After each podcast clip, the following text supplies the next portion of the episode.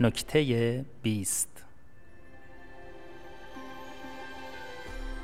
سود دوبار اندیشیدن.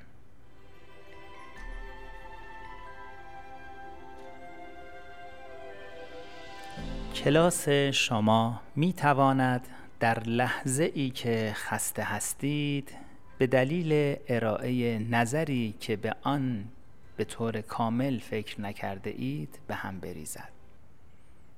این مسئله است که راحت اتفاق می افتد و مشکلات بسیاری به همراه می آورد چنین موقعیتی دست مایه یک دانش آموز می شود و مشکل با دخالت سایر دانش آموزان که نیازی به تشویق شدن برای پیوستن به دانش آموز یاد شده را ندارند وخیمتر می شود و این وضع نابسامانی های بعدی را در پی خواهد داشت.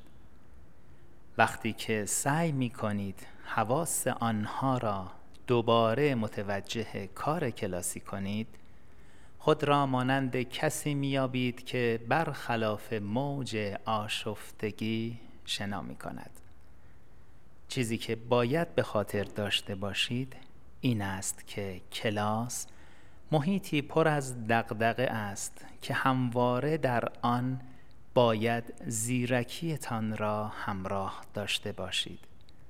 نکته این است که باید عادت کنید به تأثیر آنچه می خواهید بگویید. قبل از ادای آن فکر کنید. این مسئله ای روشن به نظر می رسد ولی باعث شگفتی است که معلمان انجام آن را فراموش می کنند